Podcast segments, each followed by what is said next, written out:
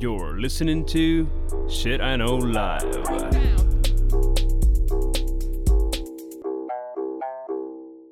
Доброго времені суток і слава Україні! З вами ваш любимий подкаст Shit I Know Live і ми, його незмінні ведучі. Кріс Косик І Діма Малеєв. і хворий Діма Малєєв. Е, Такий, да. Сьогодні будете слухати мене з таким голосом. Діма, ти хоч скажи, ти чимось заразним хворієш чи не заразним? Я звідки знаю, слухай. В мене ж температури немає. Так, що все, е, тест на ковід я провів. Не ковід. Так. Я просто захрип. Угу. Ясно. Е, ну, сьогодні, в силу того, що е, на Великдень Україну заповнила е, Чиста субота. чиста субота, з якою ми всі е, чомусь розбиралися. Половина людей розбиралися, половина людей гуглили, хто такий Спартак Субота і що взагалі несеться. Ми, відповідно, е, не могли обійти дану новину, тому що це є е, наші не колеги вже подкастери, але все одно, як не як, ми постійно хотіли їх перегнати. Що ми розуміли, що неможливо. Зараз, якби, може, це ми з тобою підстроїли цей скандал. Пере... Ми хотіли перегнати, а вийшло, що пережили. Пересиділи. Але Бо знаєш що? Бо знаєш що? Бо я дуже хороший маніфестор. Я космосу сказала, що мені треба, от він і порішав.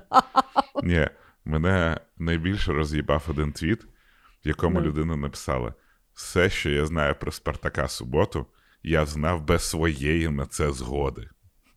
Факт. І це ми детально будемо обговорювати сьогодні в секреті. А загалом епізод в нас буде про аферистів 2. Бо ми вже, виявляється, про аферистів говорили. Про афери ми говорили, а це буде про аферистів. Хорошо. До речі, щоб ти поняв, ми коли готувалися до цього епізоду, я попросила е, нашого влада з команди нам підготувати список, е, про що ми говорили в першому епізоді, бо пам'ять то коротка, а випусків багато. І я коли гуглила, я поняла, що є написана ціла стаття для якомусь журналі е, афери, які сколихнули світ, і це тупо список з нашого подкасту. А там хтось українська журналістика. Люди стараються заробити копійку. Від'їбіться від людей, в них часу немає. Я от зараз не поняв. Ти з однієї сторони хотіли нагнати на українську журналістику, а потім сказали, від'їбіться людей, люди заробляють гроші. Ні, ну я е, насправді просто з того от останнього е, скандалу про суботу дуже ж сильно по- якби, е, ну, один з сильних звинувачень це було факт-чек медіа. І е, я прочитала насправді допис якогось журналіста. Я не знаю, як їх квалі- класифікувати, копірайтери, журналісти. Ну, людина, яка працює в якомусь виданні. І людина сказала, що а що ви взагалі хочете? В нас маленька зарплата, а кожен день з нас вимагають ну, якби, е, нарис. І ну, де ти будеш мати час, то все факт-чекати. Ну, не будеш ти мати час. Окей, ми про це поговоримо. Хорошо, Давай, я почну. давай. Я сьогодні зробив, я думав, де шукати цих аферистів. І перший аферист, він випадає зі всієї оцієї рубрики. Але всі аферисти, крім першого, про яких я буду говорити, вони з журнала Forbes. Три аферисти, да. про які я буду говорити, це журнал Forbes. Е, Двоє з них е, 30 до 30, один з них 12 до 40. Секретка зі Спартаком Суботи, він також там постійно в Форбсі тусувався. Але я вважаю, що ми не можемо не згадати людину, яка також аферист, але в Форбс не попала або ще чи ще не встигла попасти. Діма, я була в Форбсі. Що мені робити? Я задумалася про це. Але я була в галімому списку. Я була в списку жінки в ІТ. Ну, типу. Кріс, я не знаю.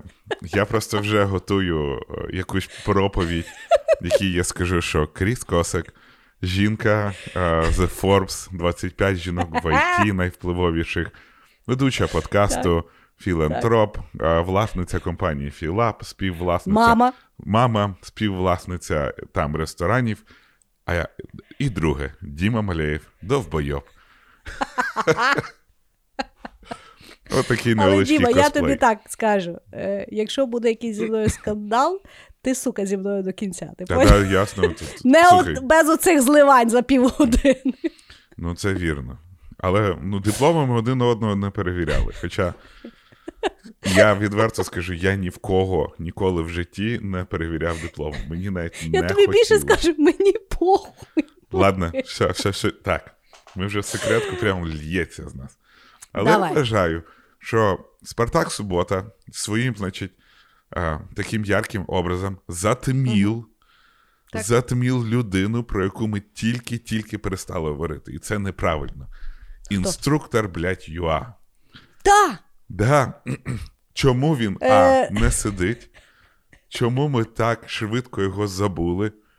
Чому ми взяли з постамента долбойобів, його так швидко зняли і перестали про нього говорити? Діма, а в мене саме головне питання: про що була фраза?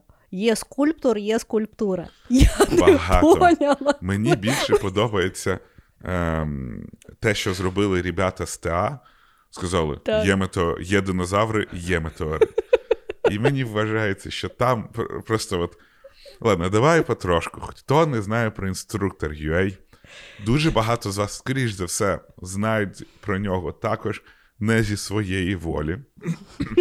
Інструктор UA, а.к.а. Алі Шахайтлі, людина, яка для мене виникла з нізвідки. Я не знав про його існування. Він почав ставати відомим, коли почав робити курси. Ну і, звичайно, в країні воєнний стан, і з'явилось дуже багато курсів по тому, як виживати, як проводити бойові дії, тактична медицина і так далі. так от, інструктор ЮА став дуже популярним в Тіктоці. Його кожен Тікток на- на- набрав там сотні тисяч переглядів. В нього був розкачаний інстаграм. І е, ті совєти, які він давав, потім дивилися е, справжні військові, військові, які воюють з 2014 року раніше, люди, які дійсно були інструкторами. І те, що він робив, в них визвало великий подив, е, сміх, ненависть. Е, Знову ж таки, я про інструктор ЮАВ знав не з е, чудового інтерв'ю телебачення Торонто. Я про нього знав е, з твіттера військових, які казали, чого йому ще ніхто не набив їбало. я почав дивитися, що я маю сказати. Я, як людина не воєнна, в мене не було воєнної кафедри, я не був в армії. Я дивився, як він це показує, і мені здавалось, о, бля, ну в фільмах так і роблять. Ну от відверто. Він там якось ноги переставляв, якось тримав. Я ж не знаю цих цих деталів. Мені здавалось круто. Але потім я почитав твіти воєнних, які ржали з того. Я подивився і, зрозумів, а він дійсно дуже нелогічно. І чому я кажу, що я коли подивився, мені здавалося, що він робить круто. Він точно так же обманює тисячі людей. Реально в нього через інструктаж проходять тисячі людей, які дивляться і вроді, ну, вроді тримає автомат, ну, вроді би йде, ну, вроді би якось мотивує, чому він так тримає, чому він так іде. Але, е, звичайно, воєнні кажуть, і ну, якщо воєнні кажуть, то мені здається, це люди, яких ми зараз взагалі не можемо критикувати. Якщо вони так кажуть, значить так і є. І потім вийшло інтерв'ю е, на телебачення Торонто з інструктор UA, де вони Коли ще ми всі порів- поняли, як ми скучаємо за щуром. Ой, дуже скучаємо за Майклом Щуром. Да, дуже. По-перше, воно було неймовірно смішне, навіть при тому, що ситуація дуже не смішна. По-друге, вони порівняли е, те, що він говорить, і взяли дійсно справжнього інструктора Дениса Квебека, який в АТО з 2014 року. А, і по-третє, мені стало дуже смішно, коли пан інструктор ЮА взяв і потім провів стрім, в якому розказав всю правду. І там розказав всю правду. Ну, я подивився, він 30 хвилин курив. Ви 30 І щось таке, взагалі, якусь таку дику чур ніс. Ну, то есть, а, і от Наш повертаючись, власний Ендрю Тейт. дуже хуйова версія Ендрю Тейта, тому що в Ендрю Тейта була Ну, якась матриця якась бізнес-модель, яка, знаєш, він в нього чітко було прораховано. А той дебіл просто подивився на Ютубі якісь ролики і почав їх пересказувати. При цьому він дуже добре це повторював. А, і потім ще почали копати, знайшли, як він ще репер був якийсь. який щось таку чуш якусь робив. Ну, коротше, от він класичний інфоциган. Він почав розказувати те, що він не знав, те, де в нього немає досвіду, те, де він не розумів, те, як він відповідав на ці питання.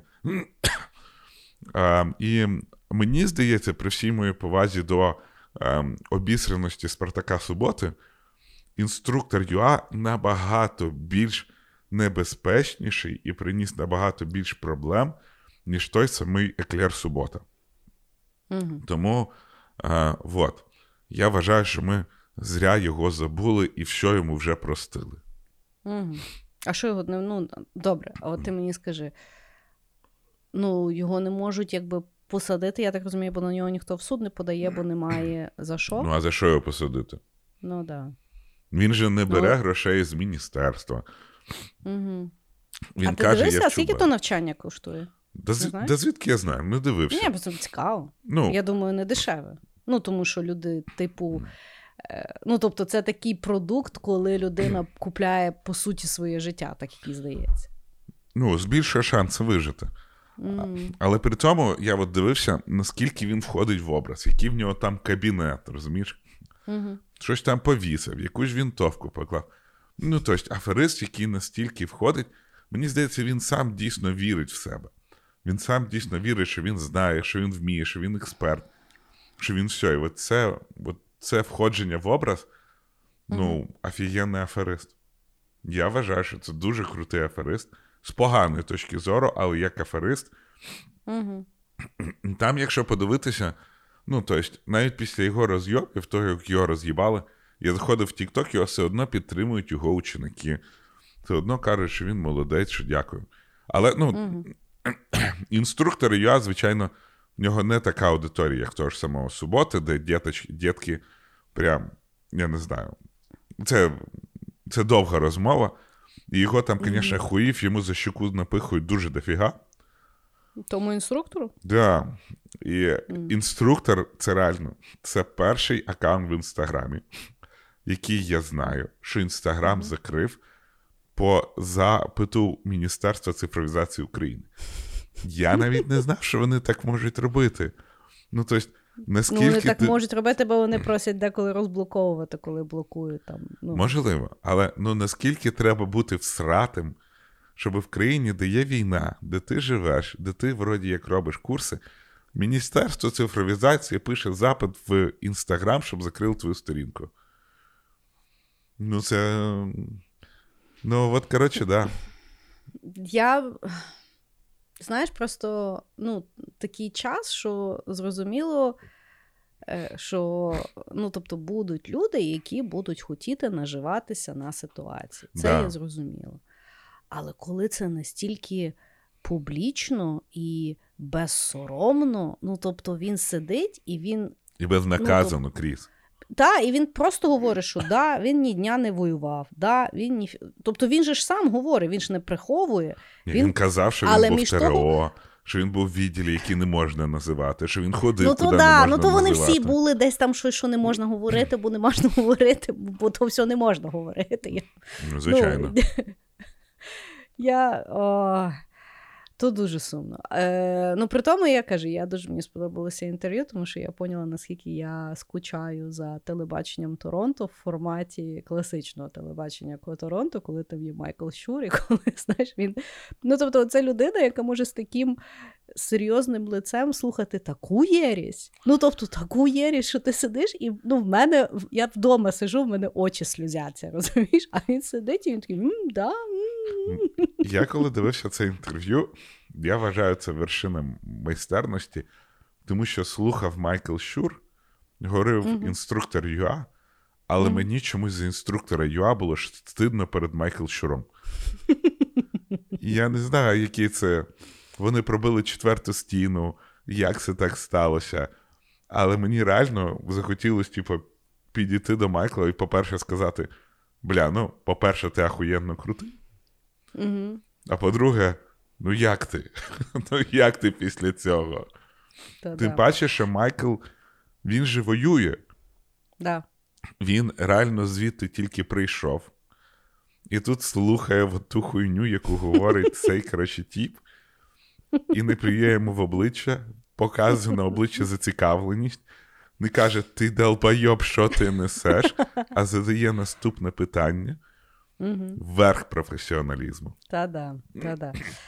Е, ну, я тобі скажу, що ще в інструктор UA, я так от тільки що зрозуміла, що в нього безпрограшна е, аудиторія, тому що, ну, тобто, він, наприклад, да, готує людей. Да?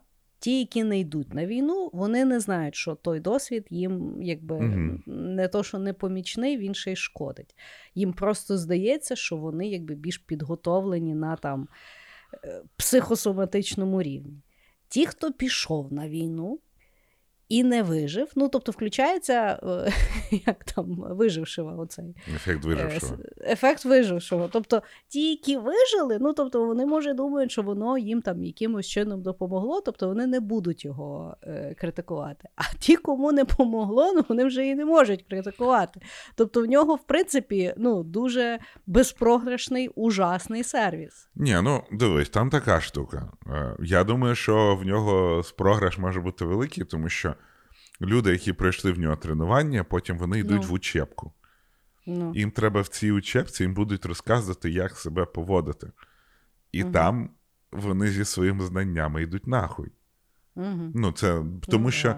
Ну, от я ну, просто дивишся, як а, Денис... Ну, є його критика чи ні? Не зрозумів. Ну, тобто, є, от, ну, ти кажеш, от його студенти йому дякують. Які то студенти йому дякують? Ну, напевно, ті, ті що не попали. Але mm. я бачу, я я ніколи не бачив якихось дописів від людей, які пройшли тренування в інструктора, потім пішли на воє... ну, пішли в учебку, і потім в учебки вже пішли воювати. Цього я не бачив. Я бачив величезну кількість критики від діючих військових, які через інструктора не проходили. Угу. Ясно. Ну, ужасний мужик. Ужасний мужик. Він набагато. Мужик. Він, мені здається, сама велика мразота серед да, оцих інфоциган, які зараз образувались над на питанні війни. Згідно. Ще гірше, ніж е, ті е, ясновидиці, які збирають бабки, щоб вони розказували, куди буде прильот. Та ладно, є таке? Да. Боже мій. Да. Причому в інстаграмі вони кожен день виставляють сторі з текстом. Куди прильот буде? Що, Куди буде прильот, все буде Україна, е, держим купол. Е, ну, да, Я так, просто думаю, що знаєш, як ми вже з тобою шуткували, коли йде mm-hmm. ракетна небезпека, Андрій Іванович завжди постить, ти туди заходиш і освячуєшся. Mm-hmm. Бо там мале... я бачив в інтернеті молитви проти ракет, молитви на збиття ракет. Ну, розумієш, Любих я... ракет чи специфіков? В них я думаю, що працюють. Гіперзвукові ми ще не можемо молитвами збити, але старші вже можемо. Я просто вже, знаєш, вже навчили. Так, я вже просто я уявляю це як в якомусь фільмі фентезі, коли там маги збираються, летить якийсь клятий дракон, і вони просто такою молитвою зупиняють цього дракона. От приблизно так і є. Ти сидиш вдома за комп'ютером і збиваєш ракети молитвами. Ну, слухай, чого би ні? Чого би ні, правда. Хорошо, значить, мій перший ход буде в тебе е, все з Форбса, а в мене е, майже все з документалок. Бо я бо я теж сижу, думаю, типу, аферисти, аферисти, а думаю, я ж документалок дивлюся дофіга, і там завжди якісь розоблачення. Так от я зібрала різні розоблачення з документалок. Значить, Перший я подивилася давно, це є документалка 2010 року, яка потім переросла взагалі в серіал на каналі MTV. Е, е, документалка називається Catfish. Е, в перекладі сом. ну, Catfish це є сом. Да. Так от, значить, документалка є про тіпа, який живе в Нью-Йорку. Він в Нью-Йорку з братом знімає квартиру. Він фотограф, ну, типу, дуже такий прикольний мужичок, живе собі в, Нью-Йорку. І йому, значить, приходить по пошті картина дівчинки, їй 8 років. Е, Я вже не пам'ятаю, ну, що прийшла та картина, але це щось mm-hmm. не було кріпове. знаєш. Ну, типу, приходить йому там картина. Я не пам'ятаю, що там було намальовано. А, це була е, з його фотографії з Фейсбуку. Вона намалювала картину і йому прислали. Типу, їй 8 років. Е, звати її Ейбі Пірс. І він, значить, знає, зафрендився в Фейсбуці, тому що в 2010 році Фейсбук це було Вау. Вау! Фрешово, офігенно, і всі на ньому жорстко конектилися. Він, значить, е, її фоловає і бачить, що там на Фейсбуці є вся її сім'я. Значить, е, е, мама, яку звати Анджела, в Анджели чоловік його звати Вінс. І ще в тої Ебі є старша сестра, напівсестра, яку звати Меган. І Мгм. вона взагалі супер офігенна. Вона танцюристка, фотограф, співачка, е, дуже така, ну, дійсно дуже красива, виставляє гарні фотографії, оскільки ще й танцюристка. Ну, словом, вони з е, тим мужчиною звати е, Нев. З тим Невом вона починає переписуватися Мгм. Переписуються, переписуються, і в них з, е, в кращих традиціях початку інтернету зароджується справжнє кохання. Тому що Інтернет-кохання. тільки- Інтернет-кохання, да, вони ніколи не бачилися, тому що він живе в Нью-Йорку, а вона живе в Мішигані, але в них, типу, є кохання. І воно там в них триває десь протягом півроку. І е, вони спочатку тільки переписувалися, потім вони вже зізвонювалися. Причому, що там е, мала там, е, ну ніби е, далі там ті картини щось там малювали, вони йому там фоткали. Ну, коротше, дружив він зі всією сім'єю. І коли він, наприклад, з тою Меган там сварився, він там міг переписуватися з його мамою, з її мамою. Ну, бо там мама така дуже молода і прикольна. Словом. Півроку він отак от переписується. І тут в якийсь момент е, там ще було так, що вона, оскільки вона співачка, вона йому там якісь там пісні чи присвячувала, чи висилала, чи щось там таке. І тут він випадково знаходить на Ютубі, який в той час теж ще тільки там плюс-мінус починався, знаходить ті її пісні. І розуміє, що це вона стиряла. І він, значить, починає там ну, в інтернеті щось там дивитися, дивитися, і розуміє, що щось взагалі не то. Мгм. Ну, щось не сходиться жорстко. І оскільки його е, там, чи сусід по кімнаті, чи брат, він документаліст. І він каже: значить, так, їдемо в Мішиган, дивимося, з ким ти там переписувався, і я то все буду знімати на камеру. Мгм. І отак вийшла та документалка. Коротше, приїжджають вони в той Мішиган на ту адресу того, е, як його, на фермі вони жили. Тобто, Мгм. там своя ферма, все, все, все. Значить, вони приїжджають, і двері їм відкриває ця Ебі, восьмирічна. Окей. Дійсно, така, як на фотографії, все, все, все. Ну і він типу її питає, що ти туди-сюди. Він каже: А де твоя сестра? Вона каже: А я її щось вже давно не бачила. все, все, все. Він каже: Ну, а ти малюєш? Вона каже: Ну та ні, я взагалі рідко малюю. Ну, щось, щось мямле. Мгм. Виходить, значить, якась тітка. Тітка. Окей. Каже, що вона Анжела, мама тої Меган. Але вона виглядає взагалі не так, як на тих фотографіях. Окей. Тобто просто тітка. Є в тій хаті Вінс, чиї чоловік. Але він як якийсь ну, спившийся мужик з Мішигана, а не якийсь там Ну, арці-фарці. І там ще в хаті є, значить, е, близнюки, ну, десь 20 років, щось таке, але один на інвалідному візку, а другий, ну, теж щось з нього нейронетипово розвинений. І от він, типу, от вони отак от живуть. І щось він там починає їх питати, щось там показання путаються, коротше, щось непонятне. Він, значить, звітом їде в готель і починає переписуватися з тою Меган. Типу, що ти, де ти? Вона там починає, е, чи, ну, словом, починають всі писати, та Енджела і Меган, він же не може зрозуміти. Щось вони там починають брехати, що хтось там бухає, хтось там в ріхеб, щось там в когось вже ка, е, кен, ну, рак чи ще Мгм. щось. Ну, коротше, він нічого не розуміє. І в якийсь момент він розуміє, що оця тітка Анджела, що вона веде всі ті Фейсбук-аккаунти, що вона малює ті е, картини, і що це він з нею півроку переписувався і зізвонювався, і це в нього з нею любов. Та тітка Анджела дуже- це та старша тітка. Та, Мгм. та старша тітка. І словом. І він то все усвідомлює. Там дуже класний є момент, коли він просто в готелі лежить, і він починає е, читати їхню переписку, як вони там е, сексталися. Знаєш? Ну і все. І там дуже круто на наступний день він, значить, туди приїжджає, і вона, значить, йому признається, що да, це типу вона все.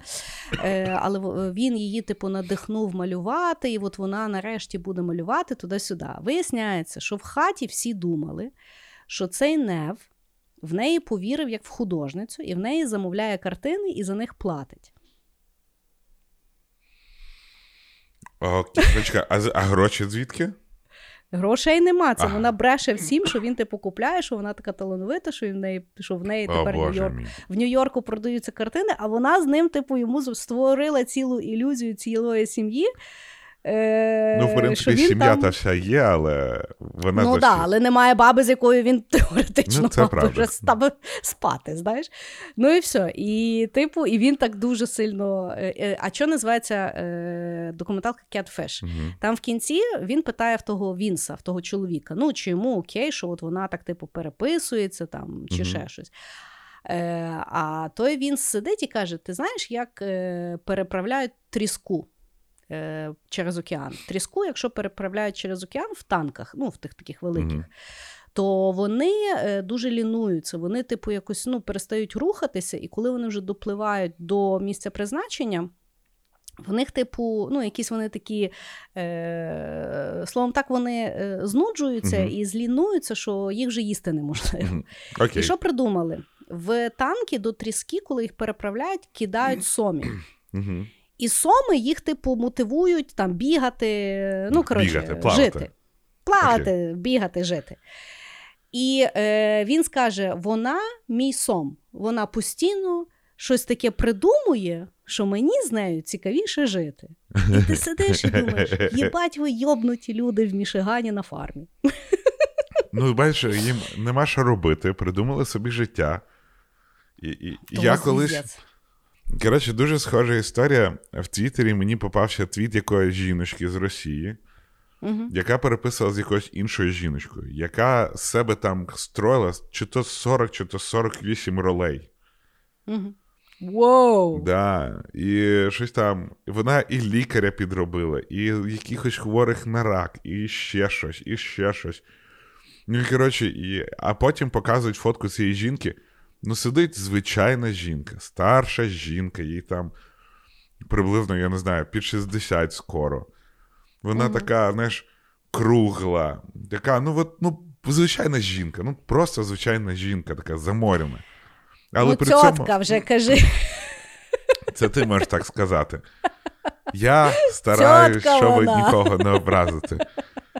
От. І вона 48 людей імперсоналізувала. І ти думаєш, божечки, який талант пропав десь в ваших глибінків в срані. Або ж там же, знаєш, е, і, і там жіночка розказувала, що вона робила різні типи, як вони пишуть, різні характери. Ти ж відчуваєш, як людина пише. І от вона все це робила Да. ідеально. Ну, це як той фільм був, е, як його, е, коли там 42 людини в ньому сиділи. А, Спліт. Спліт, да. Да.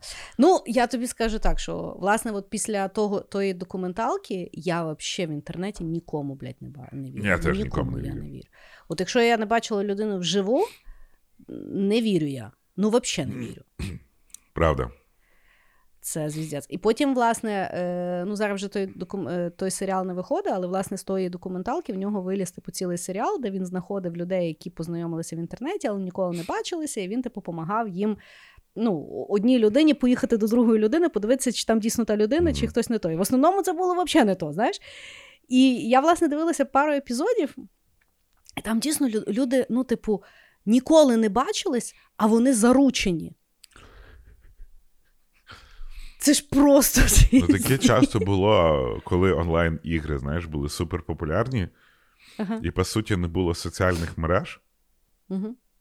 І люди спілкувалися тільки в соціальній мережі.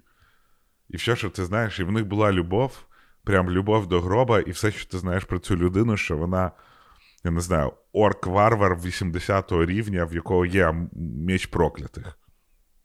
Бачиш, Діма, це підтверджує, що ми закохуємося не в людей, А в а в образ. те, що ми собі уявляємо, та людина є. І це прекрасно. І це прекрасно. Що там в тебе далі? Давай, я. І тепер вже йду по Форбсу. Давай. І хочу розказати про Чарлі Джавіс. Чарлі Джавіс це дівчина, їй, е, їй от зараз здається тільки 31. Я, до речі, читаю Тобто про це. жіночка. Ну, то коли вона починала аферистничати, Вона ще була дівчиною, але пофігу. Ем, вона в Форбсі попала в 30 до 30. Там наймолодша, найкрутіший інтерпренер, швидко розвиваючись і так далі. Що зробили Чарлі Джавіс? Чарлі Джавіс, після того, як випустили з університету, зробили невеличку кампанію, яка допомагала студентам краще брати а, ці а, loans, а, кредити на Позики. позики на освіту. Мгм. Тому що, хто не знає, то в Америці е, освіта дуже дорога. А якщо ви в якомусь чудовому вузі, типу Стенфорда, MIT і так далі, воно ще дорожче. Тому в основному студенти після університету в Штатах виходять, і в них е, вони в інній країні чи банку приблизно там 500-600 тисяч доларів. І це не З величезним боргом. Да, в них величезний борг, і перші там 10-15 років вони цей борг віддають. І от вона там це робила, розвивалась, і в кінці кінців створила компанію, яку назвала Франк. Франк, це вона розказувала, що це буде Амазон для фінансових рішень для отримання е, освіти. Франк розвивався, розвивався, вона всюди їздила, по всім конференціям говорила, всі її постили у всі можливі журнали. Все було добре. Аж допоки компанія Chase, JP Morgan, це один з найбільших банків в світі, і, в принципі, напевно, один, один з найбільших США, вирішили викупити Франк. І коли вони запитали Чарлі Джевіс, скільки ж неї користувачів, вона сказала 4 мільйони. І Чейз такий, о, зашибісь, і вирішили, що вони куплять Франк для того, щоб пропонувати свої послуги через Франк. І тільки свої. І вони, значить, викупають його за 175 мільйонів доларів. І Чарлі Джавіс стає е, Chief Student Product Officer, whatever, щось таке в Чейзі. Купили, а чогось грошей ніхера нема. Ну, не так багато, як очікувалось. Почали дивитись і запитав в неї: слухай, дай нам базу користувачів. Мгм. Вона дає базу користувачів 4 мільйони. Потім починають робити і розслідування. А виходить, що користувачів, дай Боже, щоб було 300 тисяч. Там навіть 300 тисяч не було. Мгм. Значить, починають розбиратися. А вона дала дані неіснуючих людей. Це називається також синтетичні дані, які створюються для Це того. фрод. Ну, це максимальний фрод. Але синтетичні дані, в принципі, створюються для того, щоб тестувати щось. Це Мгм. дані неіснуючих людей, згенеровані, які вроді як виглядають як реальні дані. І от е, вона заплатила якомусь там е, дата-сайентісту 18 тисяч доларів. А, продала компанію за 175, 45 тисяч, 45 мільйонів, з яких були чисто її. І Жесть. вона, значить, е, заплатила 18 косарей, отримала базу, залила, і почався розбори. Вона, е, пот- значить, Чейз подає на неї в суд, каже: віддавай гроші. Вона подає на суд в Чейз і каже: А що то у вас взагалі перевірка, яка нічим не обоснована? І взагалі ви давите малий бізнес. Баба продала компанію за 175 мільйонів доларів. Малий бізнес. От. Наразі розбираються. Ну, виглядає, що все дуже погано для неї, тому що ну, це відвертий фрод. Але Ну, вона каже: а що таке? Я вдала їм синтетичні дані для того, щоб захистити дані реальних користувачів. Ну, от це вона її сторона захисту. І найдивніше те, що ну, якби всі про неї пишуть, self-made woman і так далі, ніхто нічого не перевіряє. Але от, 300, не було 300 тисяч, а сказала, що було 4 мільйони користувачів. І Ну, це тоді теж, знаєш, питання до JP Morgan, Так. як вони due diligence роблять. ну, от due. Due diligence. Ну, бо якщо вони купляли чисто за базу даних, не перевірити, але вона могла їм дати ті 300 тисяч. Ні, вона їм дала 4 мільйони, але там. Ні, я розумію, але коли due diligence йшов, але вона би мала дати доступ до людей по-любому. Ну, слухай, дивлячись те, як ти говориш, дивлячись те, який ти впевнений, дивлячись те, Ну, да. які були, знаєш, людина, Ну яка так, про неї всі diligence. пишуть, що ти думаєш, що вона дурепа. Вона, блін, Forbes 30 за 30 десь там на обложках. І Вона. Forbes 30 за 30, а то й говно. І ти такий, ну, ну окей. Ну просто тепер ти розумієш, Forbes 30 за 30, це таке хо-хо-хо. Просто я хочу сказати, що е, четверо чи, чи п'ятеро людей Forbes 30 за Да. 30 українському винні мені досі гроші. Не я. І я пам'ятаю, в мене один знайомий, який попав 30 за 30, я колись цей пост написав, він такий мені стучить, каже: Слухай, то не я тобі гроші винен. Що ти сказав? Ні, це був не він, не він. То, звісно, кошмар. А, Да, вже в ну, мене ну. шутейка є так, е, цей. Хтось, я думаю, створив коротше, фейковий LinkedIn профайл. Чувака, який спочатку працював там на Fire Festival, потім працював е, в якомусь там Тиранусі? банку в Тиранусі, потім працював в FTX, і потім працював в Silicon Valley Bank. І до того щось. І типу пишуть: чувака просто не кар'єра, а він всадник апокаліпсиса. І головний редактор Форбса пише відповідь на цей твіт. А є його контакти, він потрібен для обложки. Бо Форбс вже самі з себе вже гонять з того, що в них величезна кількість 30 за 30. От ці ребята, які туди Да. попадають, вони всі в результаті фрод. Ну, багато з них в результаті фрод. Там оцінили, що за останній рік на е, Forbes говорив на обложках Forbes тільки було людей, які накрали на 18,5 мільярдів доларів. Ну, мені ще здається, що в українському Forbes 30 до 30 було більше, ніж 30 людей. Ну, мені здається, це в останньому, і в 30 до 30. От останній Forbes 30 за 30 був охуєнний. Там було багато військових, і, ну, це Але ре... їх було не 30. Слухай, чого ти чіпляєшся? Ну, окей, ну, Вони Ну, добре. В нас ми тільки починаємо розкривати. Ну, назвали Затравочка. 78 до 30. Ну, типу, Слухай, Що ти хочеш від до 30? Форбса? Вони з Спартака суботу як експерта завжди запрошували. У нього там сороколонка була. Йоп, твою мать. Господи, вони ще й підписку продають. Ти представляєш? Ужас. Мгм. Прикинь, Хорошо. підписуєшся на Спартака суботу. Після курсів інструктор ЮА. Я... Ладно, в секреті поговоримо. Е, так, в мене другий хід е, буде спортивний. У. Спортивний. Значить, в 1919 році в світі бейсболу в Америці стався величезний е, скандал.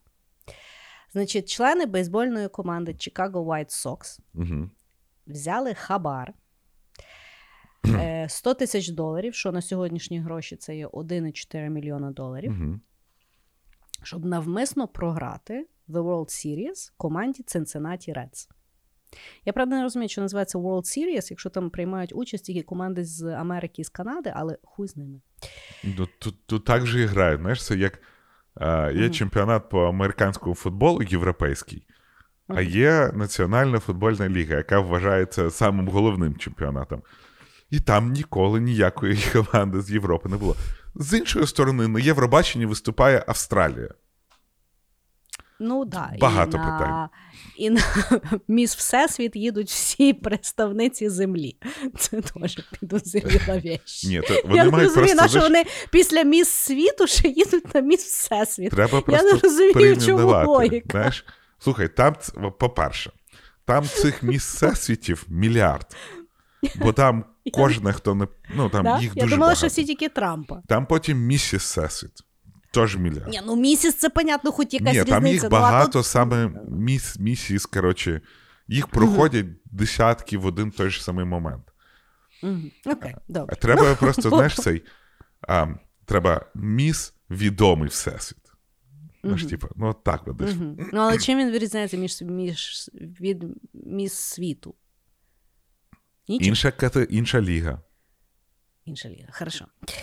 Е, я, ти такий спеціаліст, це, це цікаво. Е, за Вікторією Сікрет скучаєш, да? Вікторія Сікрет повертається. Правда, там, здається, повертаються вони. Е, Не така повертається, як ти просив. Вибачай, Ай. це як чорна русалочка. Вроді русалочка, але ніхуя. Це, це, це це якийсь, блядь, сусідський Victoria Secret шоу. Типа, е, е, це шоу навіть, е, навіть Вікторія, е, навіть ангелочки Вікторія, Victoria's Secret е, е, безсилі перед часом, знаєш? Ні, це буде просто скорше Віктор Вікторія, ніж Вікторія. Ой, це то, то вообще жесть, Віктор Вікторія. Там, там я, я от чекаю цього. Там же, знаєш, і просто ми заділи цю тему. Там же зараз величезна проблема з трансгендерами, да? В спорті я щось в читала. ну, спорті, щось бо вони в спорт сильно. почали там один тіп, а в Канаді дозволили в жіночій лізі виступати а, чоловікам, які відчувають себе жінками. І один тіп Мгм. такий, який тяжкий атлет, каже: блядь, Да. відчуваю себе жінкою. Взяв, Все пішов життя. і перебив, типу, світовий рекорд. А світовий Ну рекорд для жінок по, там, по е, жиму, ну, для силачів, для тих, хто цим займається серед чоловіків, це такий розміночний вес. Ну і прийшов тіп і взяв, побив рекорд світу. Але страшніше, що відбувається, це в всяких ММА-ях. Бо приходять куча пацанів, які відчувають себе мужиком жінкою, Мгм. і там от є один, там скандал, тіп вже два черепа зламав жіноч, жіночкам. Ну, бо ну не може жінка витерпіти удар чоловічої ноги в голову професійної. Да. І це, я не знаю, це оце от. Я кажу як старий пірдун, але десь, можливо, не треба толерувати такі штуки, бо це вже абсурд. Ну, я дуже люблю вираз, що археологи, коли вас розкопають через 100 років, то вони точно знають хі she.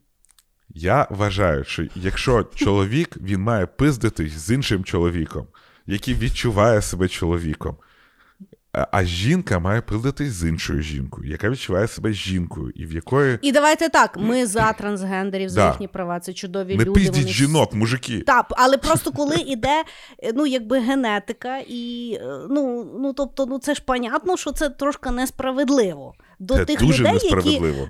ну от дивися, я народилася жінкою і відчуваю себе жінкою. Ну це буде несправедливо, як прийде ті пуля, який відчув себе жінкою і дасть мені поїбало. Ну ми різні жінки. Ну, там, там треба також, знаєш, е, та, там ще така тема, що всі кажуть, ну жінки ж можуть відмовитись від цієї битви. Але проблема в транс е, з цим ком'юніті в тому, що якщо жінка, яка займається ММА, відмовиться від битви з трансгендерною жінкою, то, по-перше, її можуть закопати, тому що вона, типа, не погоджується, бо це трансгендер, і вона не поважає права трансгендерів. Угу. І ніхто да, просто да, не да, каже, вона да. просто не хоче отримати ногою чоловічою поїбалу. Навіть Да. від трансгендерної жінки. Да. Коротше, Слухай, це дуже, сложно, важко зараз. Дуже сложно, дуже сложно. Так от, вертаючись до бейсболістів в 1919 році, вони взяли хабар, починається гра, і вони настільки по-тупорилому починають програвати, що всі розуміють, що їм дали хабар. Нормально. Бо ідея була ще в тому, я так розумію. Всі на них поставили, бо вони були явними ну, Переможцями. фаворитами того сезон, сезону. А тут вони починають реально ну, дуже погано подавати, відбивати, Мгм. все, все, все. І коротше, ну, їх там якось викрили, але що цікаво, суд їх признав невинними.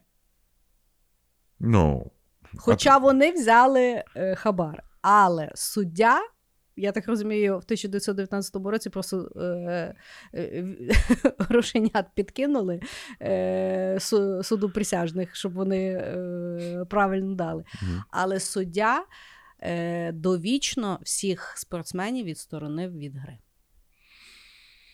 М, угу. Ні, ну, Отак. Отака таке була. часто буває. Насправді, Що? такі скан... ну, скандали на програші і так далі, вони ж а, часто відбуваються, але проблема в тому, що їх дуже важко до- довести. Ну, да. Ну, ну, типа, знаєш, бачиш, якось всі знали, але суд е, виправдав. Ну, ну він, він ж не виправдав, він все-таки заборонив їм. ні, ну тобто я так розумію, що е, юриспруденція я теж вже не буду. Напевно, вона працює так, що суд присяжних е, ну, якби говорить там Так, винний, кажуть. невинний. Але вирок дає суддя, Суддя, основуючись на тому. І видно, суддя якби поняв, що трохи не туди, і він собі якби дав так, як він собі дав. Судді треба було спочатку хабар дати, потім вже на цих. Ну, бачу, вони просто в 1919 році не вчилися в українців. То Ех. Ну, так. Ну, що там тебе ще? Що ж, я продовжую наші е, чудові мандри по е, людям, яких відзначив журнал Forbes. І хочу розказати про компанію Нікола від Тревора Мілтона. А, Нікола е, це компанія, яка. е, Ну, ні, так, давай так. Тревор Мілтон це був чувак, який ходив від дверей до дверей і продавав сигналізації. Так. продавав, все було чудово, і в якийсь момент він вирішив стати конкурентом Ілону Маску.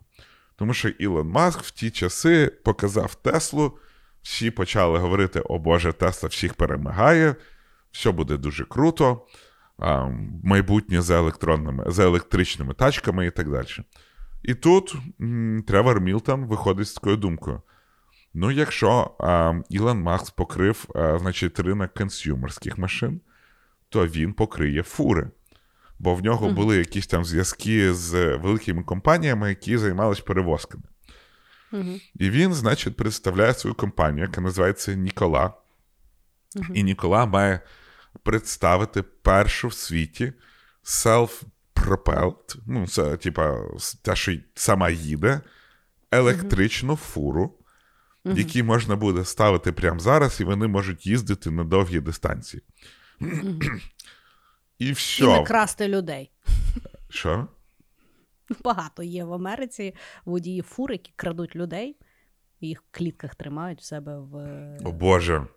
Да. Це, це, це почекай, знаєш, є е, сексизм, є расизм, а, а це що?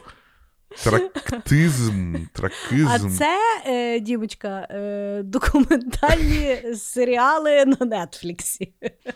Я думаю, що в нас скоро. Яка ж чліньонка любимая. Знаєш, а в нас скоро буде якісь. Е, мають ви, висипати якусь психологічну хворобу, яка виникає від того, що ми дивимося дофіга фільмів, і в нас якісь стають от ці. Е, блядь, як вони?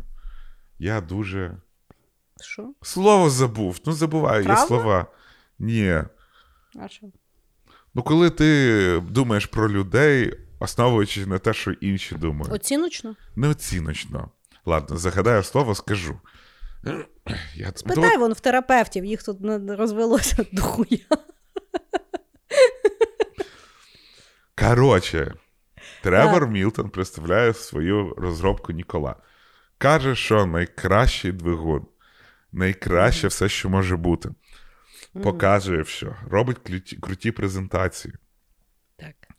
А, домовляється з великими компаніями, які в нього вже замовляють там 800 фур, 1000 фур.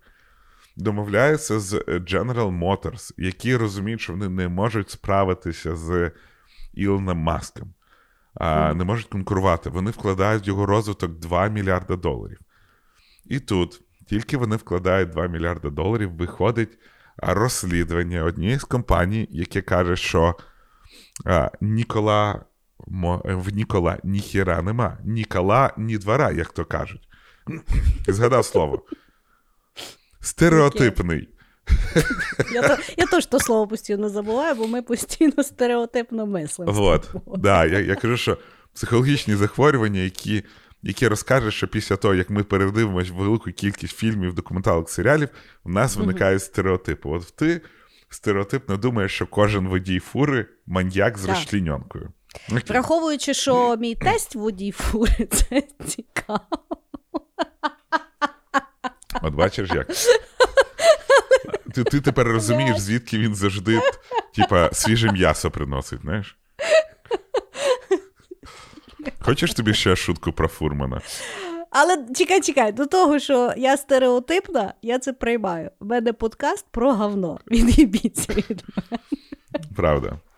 Давай про А те, що ви думаєте, що в нас подкаст про говно, це ваше стереотипне мислення. Ми про говно дуже рідко говоримо. Ну, завжди, але рідко. Я б сказав, не детально. Але тільки під кінець або на початку. Так от, шутка про фурманів. Ну, Я, напевно, розказував. Е, окей. П- Подумай, е, зачем водій фури набиває фарш в термос? Не знаю. Залишу тебе з цим. Ой, фу. Да. Не То знаю. все? Та, це от така от шутка, от і все.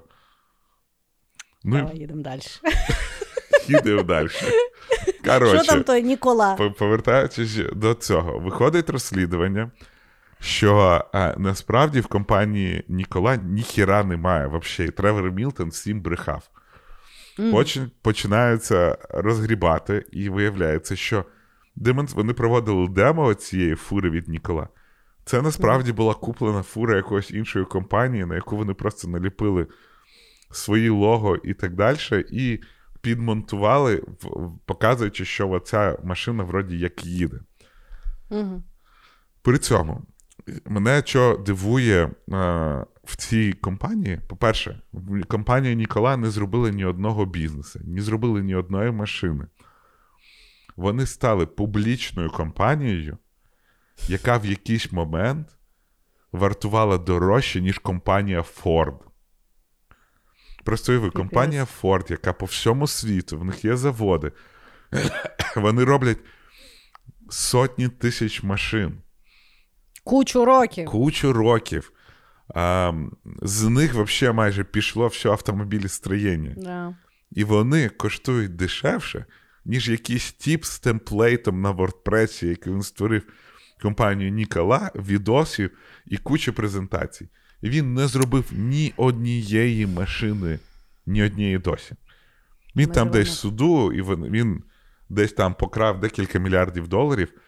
Максимальна ціна компанії Нікола за акцію була 73 долари, зараз вона коштує 2 долари. І просто не знаю, це все ще публічна компанія. Вони ні зробили нічого. В них немає ніхуя. І це все ще публічна компанія, яка торгується на ринку. Дурдом. Просто дурдом. І Мілтон Тревор, Тревор Мілтон всіх наїбав. Угу. Нічого нема. А за, і що, і його десь там пов'язали, чи він далі? Слухай, собі з, найбільша проблема з цими всіми мільйонерами, мільярдерами і аферистами, те, що вони купують, ну, коли їх садять, вони себе відкуповують. Причому вони відкуповують там за якісь неймовірні гроші. Там, до прикладу, я буду в кінці говорити про Сема Банкмана Фріда, Фрейда, не знаю. Він себе викупив за найбільшу суму в історії за 250 мільйонів доларів. Мгм. І в них, от цих чуваків, в них велика кількість грошей. Вони роблять оцей, не викупають це, випускають під, е. Під залог. під залог. Да. Вони це кидають, наймають армію юристів, і ця армія юристів затягує це судове розслідування на роки. І вони собі охуєнно живуть. Вони ясно, що живуть в своєму домі, якомусь дуже дорогому. Знаєш, це як коли, ковід почався, Вілл Сміт такий: сидіть вдома, я от сижу вдома, нікуди не виходжу. І всі такі, їбать, в тебе дім 8 тисяч квадратних метрів там з басейном і так в готель поїхав. Да. І те саме в тих типів, в них величезні дома, до них всі приїжджають, там, я не знаю, шеф-повар, зал, все-все-все. І вони собі там існують. Мгм. Вони затягують на багато років. І от Тревор Мілтон накрав мільярди. І е, до нього досі там розслідування вже декілька років іде. Це як ту з тою бабою з Таранаса. Вона ж досі не сидить. Вони що не Ну, можуть. Їй вже вроді, їй вже вроді Да, дали, їй дали, але, Але вона вона його ще. апелює зараз, да? Да, вона його апелює. Та вона Тобто, встигла двох дітей народити, поки її судять. І це тільки початок. Вони ще. е, Ну, і те, що вони судять, і вона апелює, це ж йде в срок. Кошмар. Угу. Тобто вони потім ідуть такі: окей, я два місяці просиджу, тому що ну, два місяці залишилось. І щоб суд сказав, ну ми їх такі посадили на 11 років, а в результаті вони 10 років, де там 10 місяців просиділи вдома і 2 місяці в тюрмі. Ну, да. Е, виховної роботи якось не, не відчувається. Ну, в них ну, все дуже легко, коли в тебе анлім бабла. Ну, да. Хорошо. Е, мій наступний хід буде про мужчину, якого звати Бікрам Чотхірі. Ти чув про такого мужчину? Ну, ми з ним, ми про нього, здається, говорили в, в рубриці про секти. Угу. Що ж там він з Мгм. йогою робив? Да. Ну, от він аферюга. Аферюга виявився. Е, аферюга виявився. Так от, значить, Бікрам Чудхірі приїхав е, в Америку, здається, там 60-х чи 70-х, може, 40-го року народження. Приїхав в Америку і почав людям відкривати е, Чакри. йогу Бікрам. Угу. Значить, його е, методика це було 26 поз, які практикуються в жаркому середовищі 40 градусів. В е, дуже чіткій послідовності її не можна виходити. І насправді е, методика була дуже і є дуже ефективною. Дійсно, по-перше, люди там і лічаться, і дуже класно піднімають собі здоров'я. Ну, вона, вона дійсно дійсно дуже крута. Але він вирішив не просто там приїхати і подарувати світу своє знання.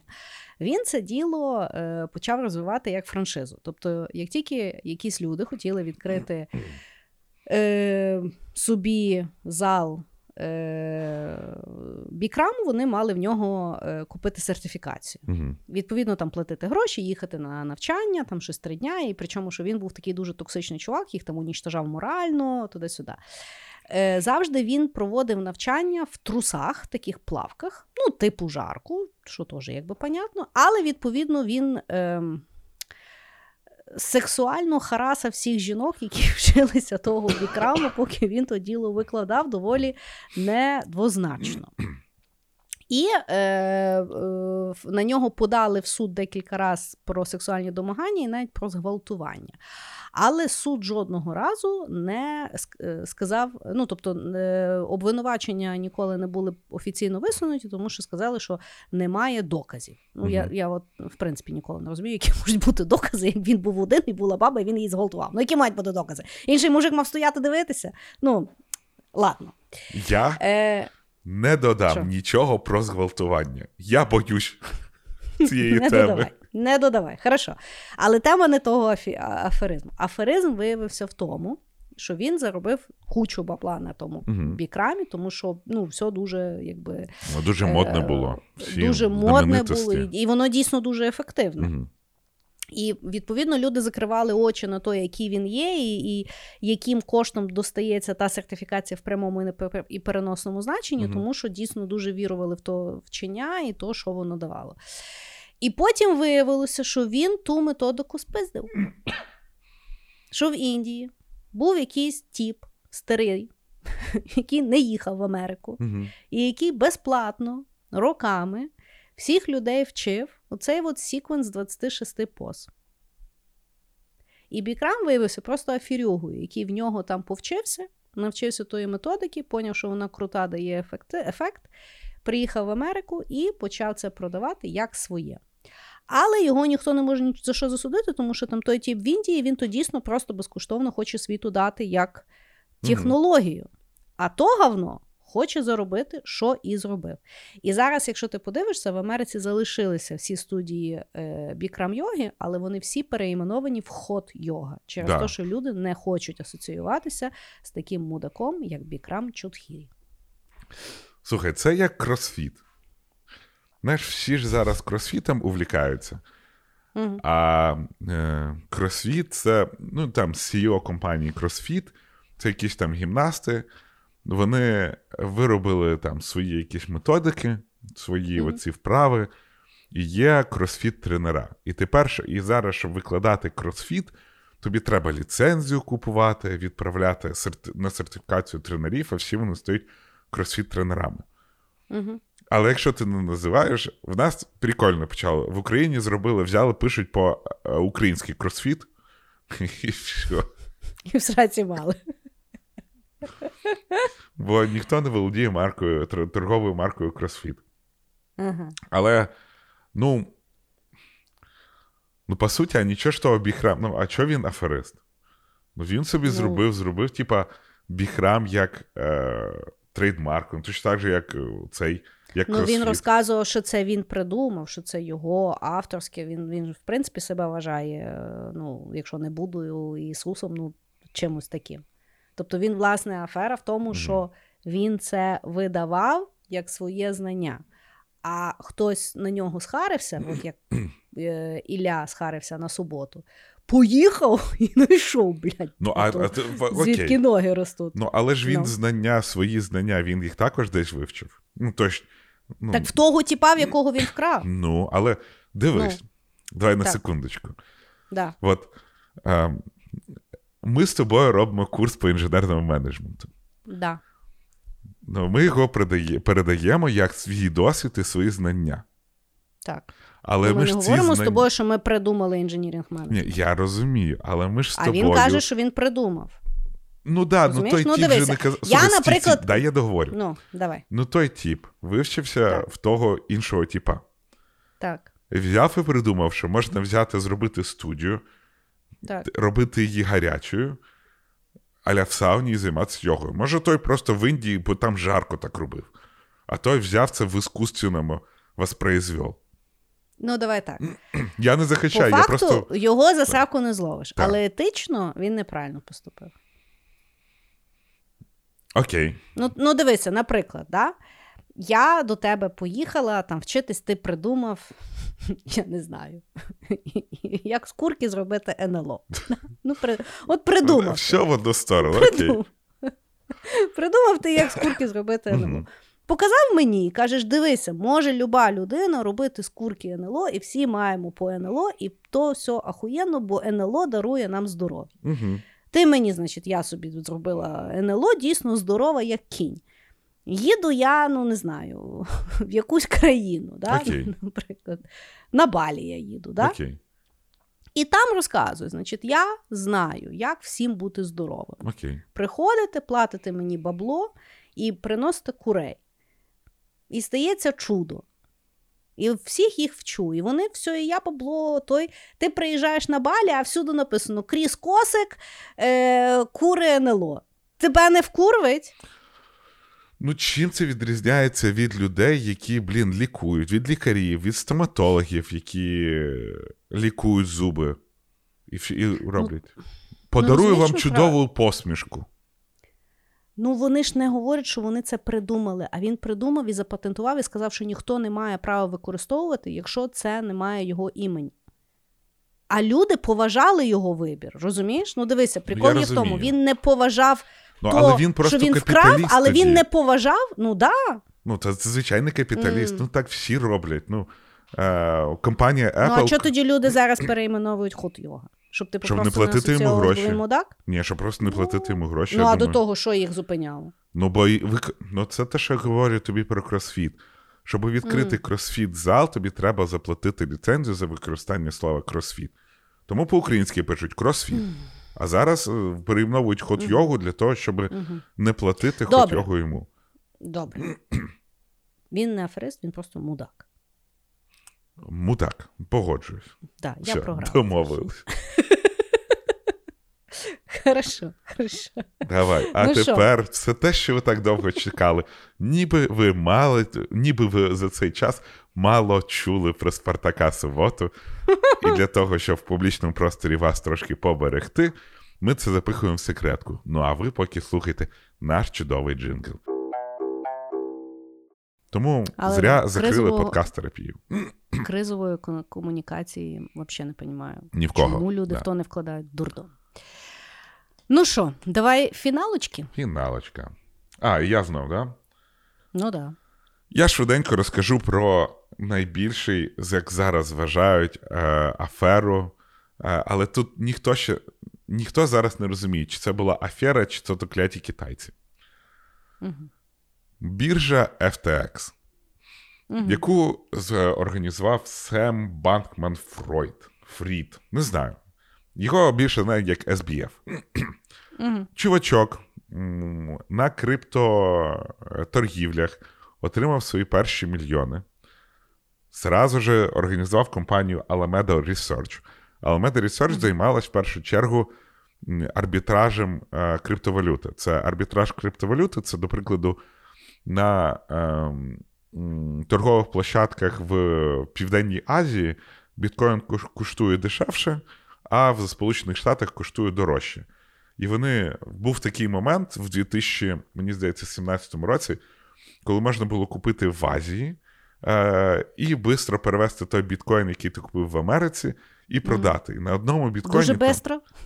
Ну, біткоін, е, ця дуже транзакція повільно робилась, але швиденько можна було продати і отримати досить, невели... досить великі гроші.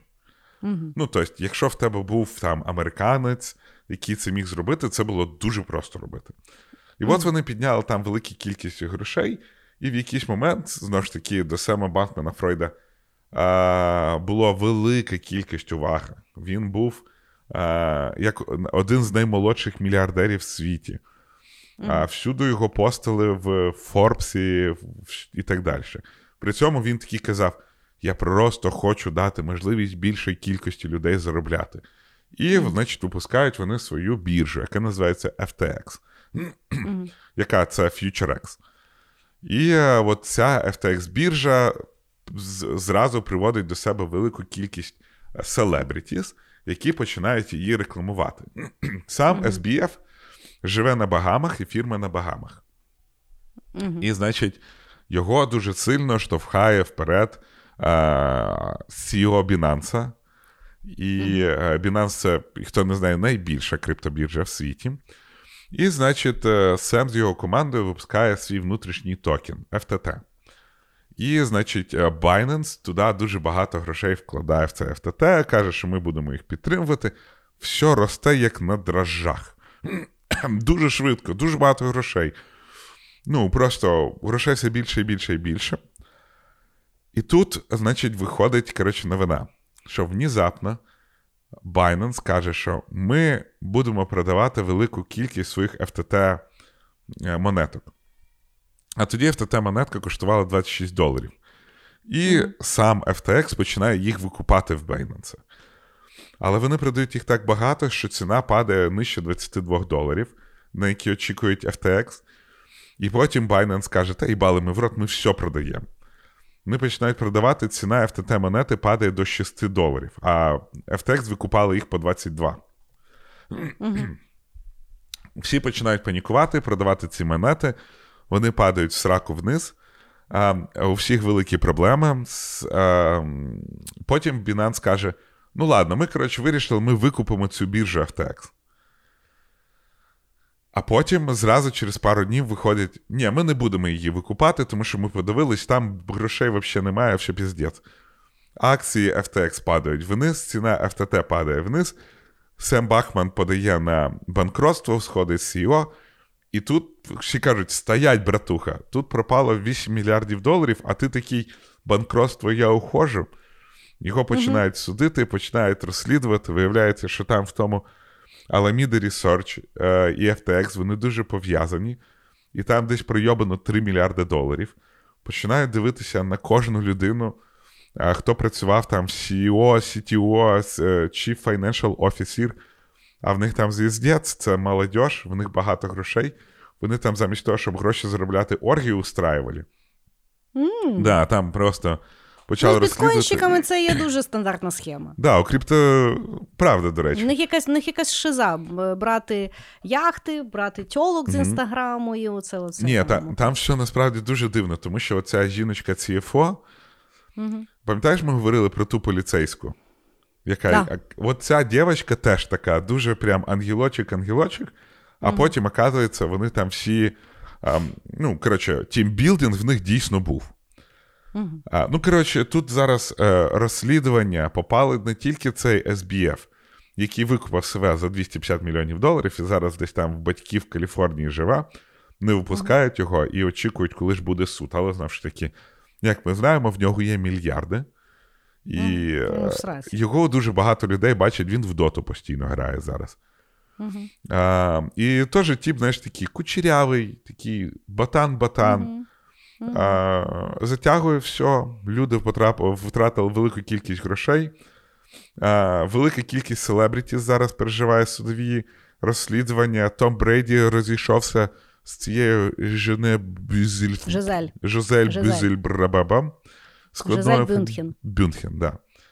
А, тому що він і її втягнув туди, і в неї проблеми, і в нього проблеми. У всіх куча проблем. Що з FTX невідомо. Каже, там ще взлам був 300 мільйонів вкрали. Кажуть, що 1,8 мільярда взагалі не повернути. Коротше, всі Бачиш? в ахуї. Придумали світ блокчейну, запустили туди людей, все посрали. Що посрали кошмар. Ти бачиш, що біток росте? А він то росте, то падає. Зараз, здається, знов впав. Трохи. Ну, вроді був 30. Ну, вже 29 з копійками. Я не знаю. Ну, слухай. але то не в 10. Чекай, чекай. Там ще всяке може бути. Я Ой. зараз такий. А, але я все ж таки купую, продаю. Ну, коротше, кручусь як можу. Це просто, це знаєш, як, це як типу, казіно. знаєш, Героїн твій. Це героїн. особистий. Факт, факт. Типу, та там втратив кума, мене купую, купую. Далі купую. Ну, все, все, все, не сварись. Хорошо. Добре. Діма, сорі, да. але треба якусь свічку за біткоін поставити, щоб Я ж в церкву піду.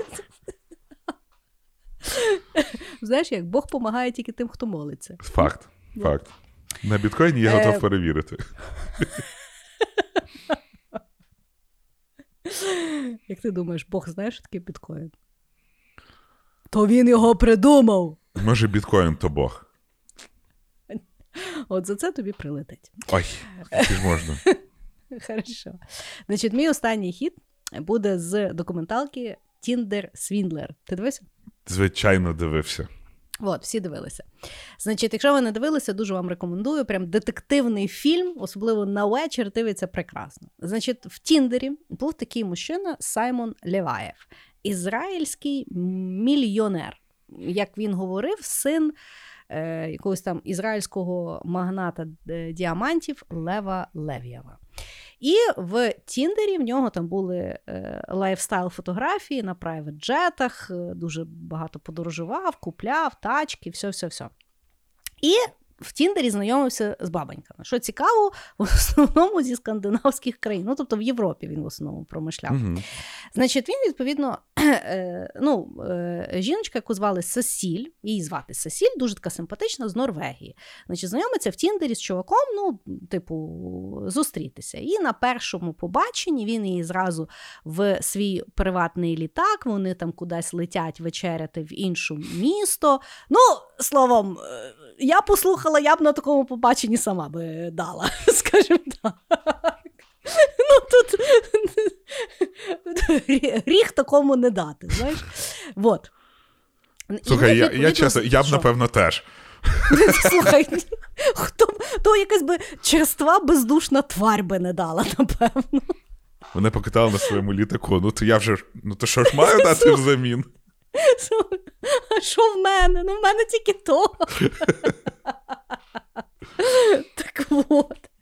В них, відповідно, після того закручується роман. Він їй там дзвоне, пише, кохання моє, як ти встала, як ти заснула, туди-сюди. Вони там ще пару разів зустрічаються десь там чи в Лондоні, чи десь там ще. Е, Теж в такому всьому luxury люксусоїдному, але при тому він їй постійно говорить, що е, є типу проблема, тому що постійно на їхню сім'ю полюють, хочуть там махінації. Ну тобто погані люди за ними полюють, бо в них є великі гроші. Ну і Сесіль дуже переймається, тому що це її кохана людина. І останній раз, коли вони бачаться, він, значить, їй каже: ну все, будемо з'їжджатися, я без тебе жити не можу. Ходи по Лондону, шукай нам квартири, щоб жити. І вона, значить, ходить там, дав їй бюджет, там щось там, ну. Дуже дорогу квартиру зняти. І вона, значить, ходить, дивиться ті квартири, знімає відео, вони радяться, все, все, все. І тут вночі приходить від нього смс що, типу, мала звіздець. Він весь в крови, його е... Охоронець охоронець в крови. Словом, жах, на нас нападають, нам звіздець, мені треба тікати, мені треба терміново гроші, бо в мене все заблокували. А я не можу тратити свої гроші, щоб мене не відслідили. Мені там треба терміново, я не пам'ятаю, щось там 50 тисяч доларів. Вона йому, звісно, вся в страху, все кидає, всі бабки, які в нього в неї є, щоб він якби спасся. Він їй говорить, що він їй віддасть там через тиждень. Через тиждень він їй, звісно, гроші не віддає. При тому говорить, що типу, слухай, мені треба ще грошей, тому що тут просто якийсь звіздець мене можуть вбити. Мені там треба грошей. Вона каже: в мене нема грошей. Він каже: йди, бери кредит. Іди, бери кредит, я тобі все віддам. Коротше, мала набрала кредитів на 600 тисяч баксів. Повіддавали йому ті всі гроші, сидить з тими кредитами, вже має оплачувати через місяць, в неї грошей немає, е, а е, Саймон перестає їй писати. І тут вона розуміє, що її якби дуже сильно наїбали.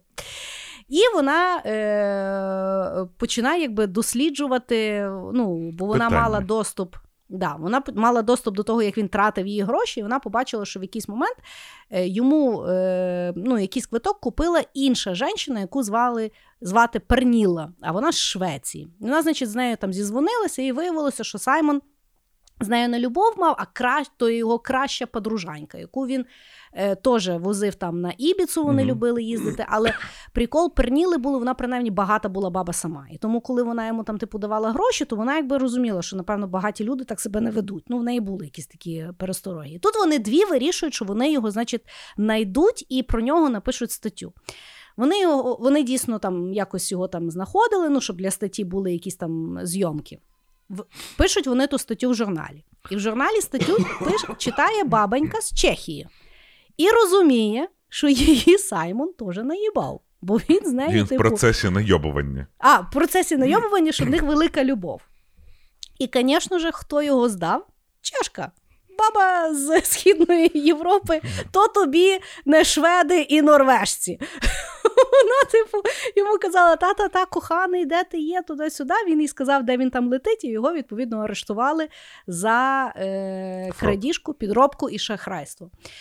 І його е, засудили до 15 місяців тюрми. І при тому не зобов'язали, ну, зобов'язали виплатити, але він ще до сих пір не виплатив тим бабам ті гроші. Особливо шкода ту бабу, яку має півмільйона віддавати, тому що вона десь то має знайти. І що цікаво, відсидів він тільки 5 місяців. За хорошу поведінку його відпустили. І після того він завів інстаграм, де він далі показує, як він собі на джетах їздить. Тобто він далі живе люксусовим життям, ніхто не розуміє, як, а він всіх сраці мав. Взагалі сказав, що на нього все забрехали. А він там е, аплікушку свою відкриває, курси по пікапу, якісь такі. Сраці мав. Іво. І вона маєш. Да, більше за все жалко жінок. Ну, реально, вони залишаються з долгами, правосуддя нічого не може зробити, Мгм. а йому ну, відсидів і відсидів. Ну і ти знаєш, і от я подивилася ту документалку. От я нікому не вірю. Я, типу, я би повелась. Та ясно ну, я думаю, діло. що на півмільйону я би не взяла, звісно, кредиту, бо але Бог його знає. Ну, Ні, тобто, ну, якщо б я вірила, що його там застрелять, і я з ним літала в відень, шмідень, ну тобто. Ну, тепер я би вже нікому. Тобто, тепер, якщо, якщо б таке сталося, я би сказала, чувак, може тебе і застрелять, може не застрелять. Подивимося. Ти я давай тут якось подивилась сам. документалка, Якось сам. вже якось сам крутився. Ні, от ці люди вони самі вірять в те, що вони такі. От те, що я тобі говорю, Спартак Субота, е, інструктор ЮА, цей Twinder, е, Tinder Swindler. Да. Вони реально входять настільки в образ, що це вони стають цими людьми. Ну, бо вони живуть це життя, чому не вірити? Ну да. Вони вірять, як Ендрю Тейт. Вони маніфестують, запрограмували матрицю і собі, а це ви, е, селяни, NPC, крутіться, да. як хочете. А NPC. Отак от, так і живемо. Так. Знаєш, я пам'ятаю в Твіттері блядь, народ, а типу, ти, блядь, біток купля. ти, блядь, працює на 10 роботах. І мріє, що при, прилетить волшебник, покатає на приват-джеті, і не дивлячись на свою гетеросексуальність, таким, блядь, ну а що вже робити? Ну, космо, всесвіт мені таке послав, Всесвіт мушу приймати. Таке життя. Ну що, От таке життя. Давай. любі наші слухачі. Як бачите, аферисти є всюду, всі вони дуже яркі персонажі. Не, не, не, не дивіться на журналістів, які були також обмануті. Журналісти це теж такі самі люди. Forbes 30 за 30 якби всім це каже. Спартак Субота всім це каже. Тому, якщо вас не їбали, буває, знаєте, всяке буває. Не картайте себе. Не картайте себе, ті маньяки обманюють всіх, але постарайтесь, щоб такого не ставалося. Бережіть себе і пока-пока. Всім пока.